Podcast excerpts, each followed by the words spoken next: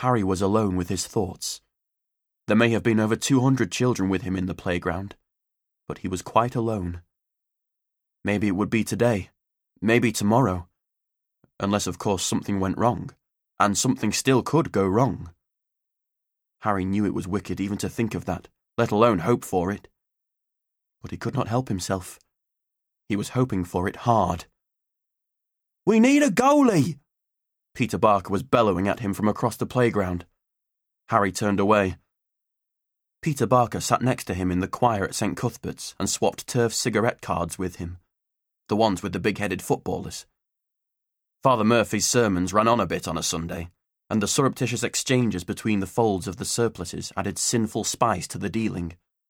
One Tom Finney for one Billy Wright it was, last Sunday. Come on, Harry! Peter was waving him over. We've got no one else! They were all shouting at him now. He had no choice. The goal he had to defend was twice the width it should have been, between the two uprights of the rusting chain link fence, with the wilderness of the bomb site behind him. It was fair enough, though, because the other goal was every bit as wide, stretching as it did between the two drain pipes on the lavatory block wall. They often chose Harry for goalkeeper. He wasn't good for much else. He knew he wouldn't have much to do, so he leaned back against the fence and slipped easily into his thoughts. An evil thought is a sin in itself, Harry. That was what Father Murphy had told him in confession. If that were so, and Harry believed most of what Father Murphy told him, then Harry's heap of sins was piling up fast. He must not allow himself to think about it any more. Instead, he would think of Bournemouth. He could always banish his miseries by thinking his way back to Bournemouth.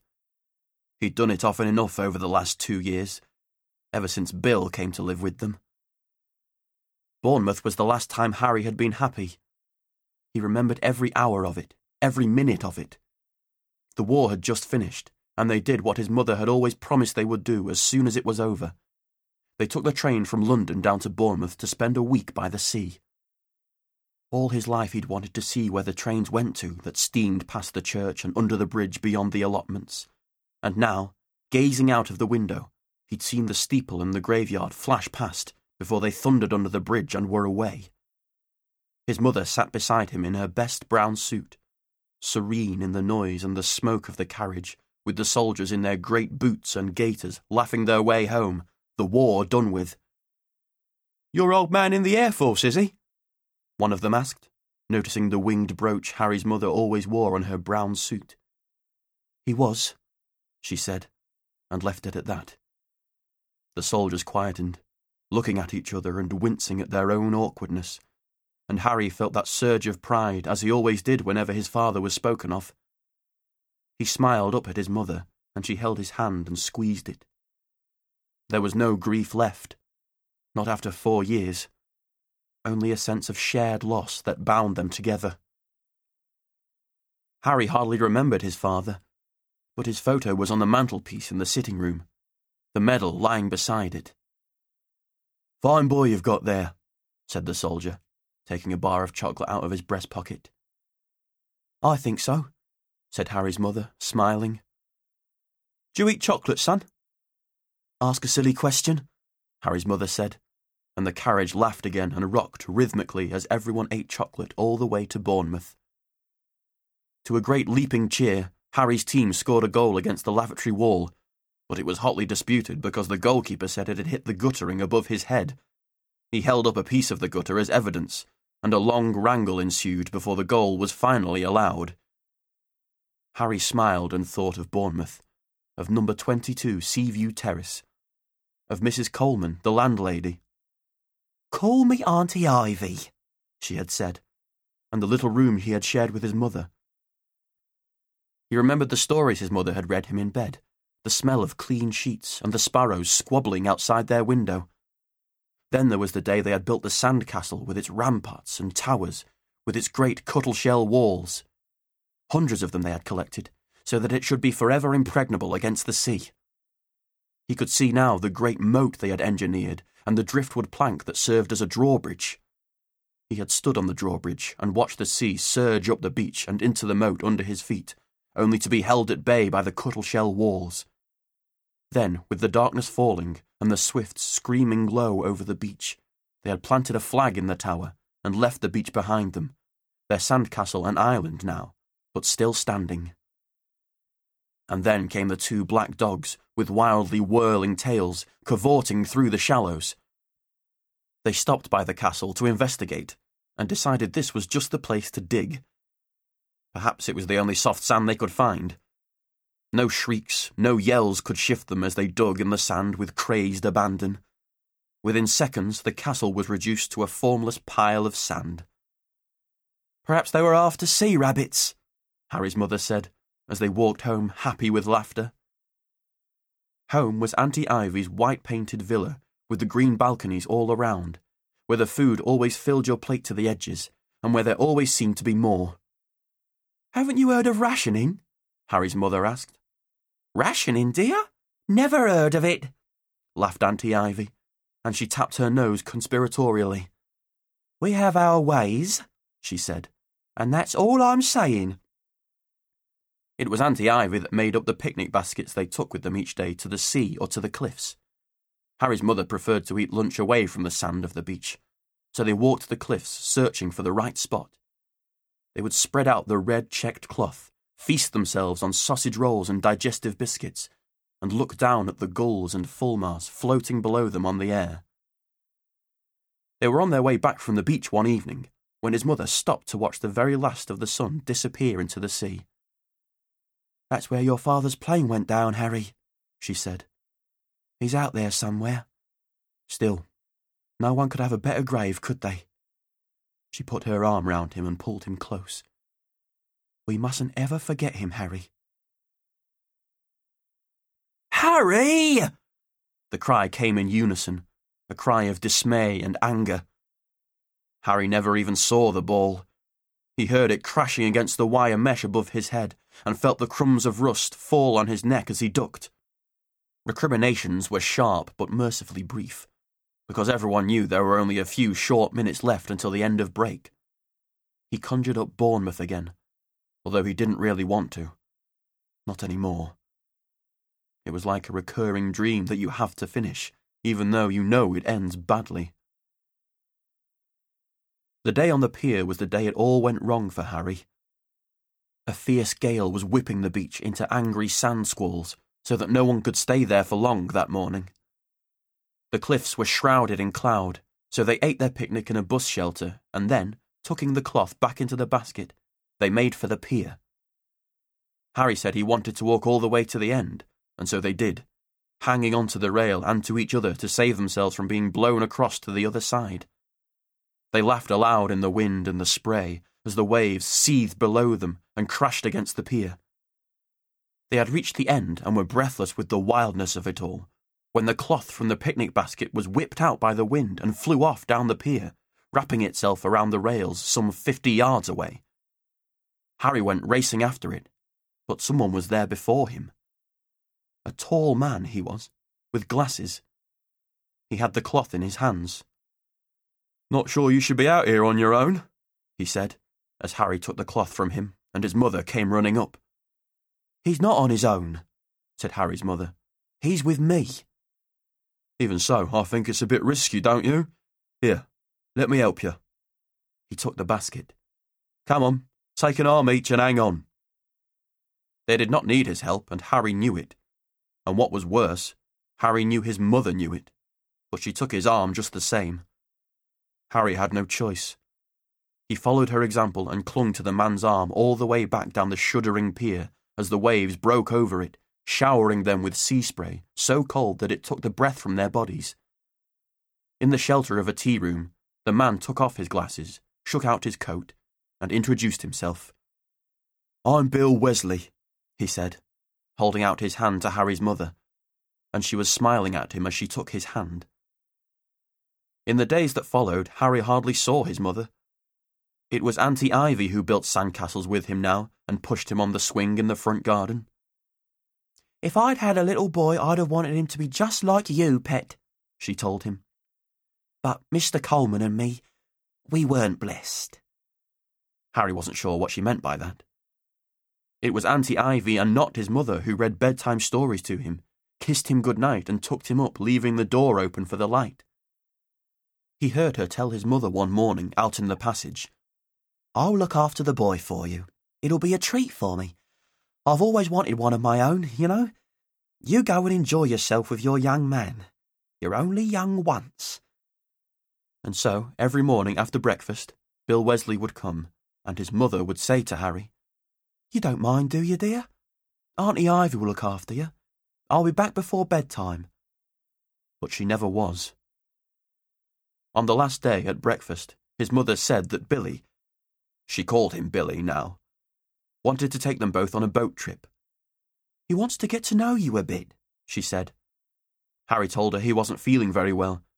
He was sure she wouldn't go if he wasn't well. But his ruse backfired on him. Auntie Ivy put her warm hand on his forehead and said she thought he might well have a fever coming on, and that perhaps he ought not to go out, that she would be quite happy to look after him. So his mother went out with Bill Wesley on the boat without him. Harry watched them from his bed through Auntie Ivy's binoculars. He watched them out in their bobbing boat until his anger made him cry. Auntie Ivy said she understood. She cuddled him close and kissed him. It'll be all right, pet. I'll take care of you. If you ever need a friend, your Auntie Ivy will always be here. Come on, cheer up. She's a pretty woman, your mother. Only natural she'd take up with someone one day. Nice young man he is, too. Works in a bank, he tells me.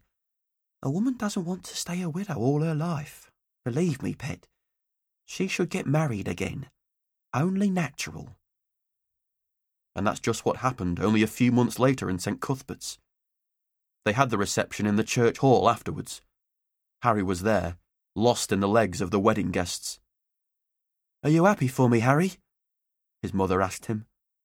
She was wearing the brown suit, but the winged brooch wasn't there any more. Harry nodded. Doesn't look very happy to me, said Bill, bending down and ruffling his hair. I'll be looking after you both now, Harry. Give us a smile, Harry, dear, his mother said through her tears. Harry smiled, but just to please her. She kissed him and whispered, It'll be all right. You'll see. But it was not all right. Nothing was ever to be all right after that. Harry! Harry started out of his dream too late, and the ball rolled past his outstretched foot and through a hole in the fence behind him. They were all shouting at him, Peter Barker amongst them. What's the matter with you, Harry? he said, rushing up to him. You didn't even try. We just lost, and it's all because of you. You better fetch the ball and quick. The bell's going any second. There was a system for getting the ball back if it went through or over the fence into the bomb site. Everyone knew it was absolutely forbidden to go in there. Mr. Quigley, the headmaster, had told them often enough. The walls were dangerous, and there could even be unexploded bombs. Of course, no one really believed that. A dozen or more children gathered around the hole in the fence to form a protective screen so that no one could see what was happening from the school windows. But why me? asked Harry. You let the goal in, didn't you? said Peter Barker. There was no answer to that. Anyone about? Harry asked, looking for any lurking teachers on playground duty. All clear, said Peter, turning Harry towards the hole and pushing him downwards. Harry scrambled through and had just grabbed the ball when he heard the bell. He turned quickly and was crawling back when he felt his jumper catch on the fence. He looked up and called for someone to help free him. They had all gone. Every last one of them. And Miss Hardcastle was striding across the playground towards him, the bell in her hand. Harry felt his jersey tear and then his trousers as Miss Hardcastle took him by the shoulder and dragged him back through the hole. Miss Hardcastle was known to everyone as the Dragon, and with good reason.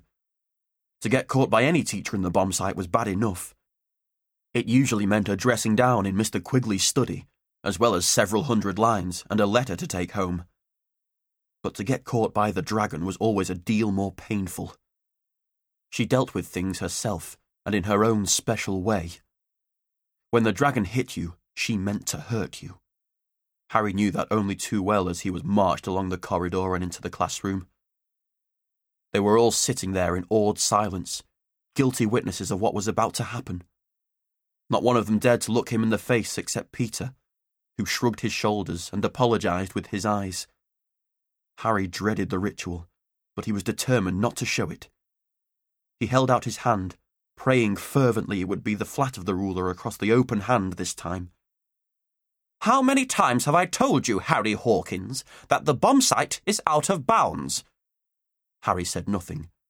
It was better that way. Over with quicker. You didn't argue with the dragon. Not if you knew what was good for you. You do know the bomb site is out of bounds, I suppose? Yes, miss.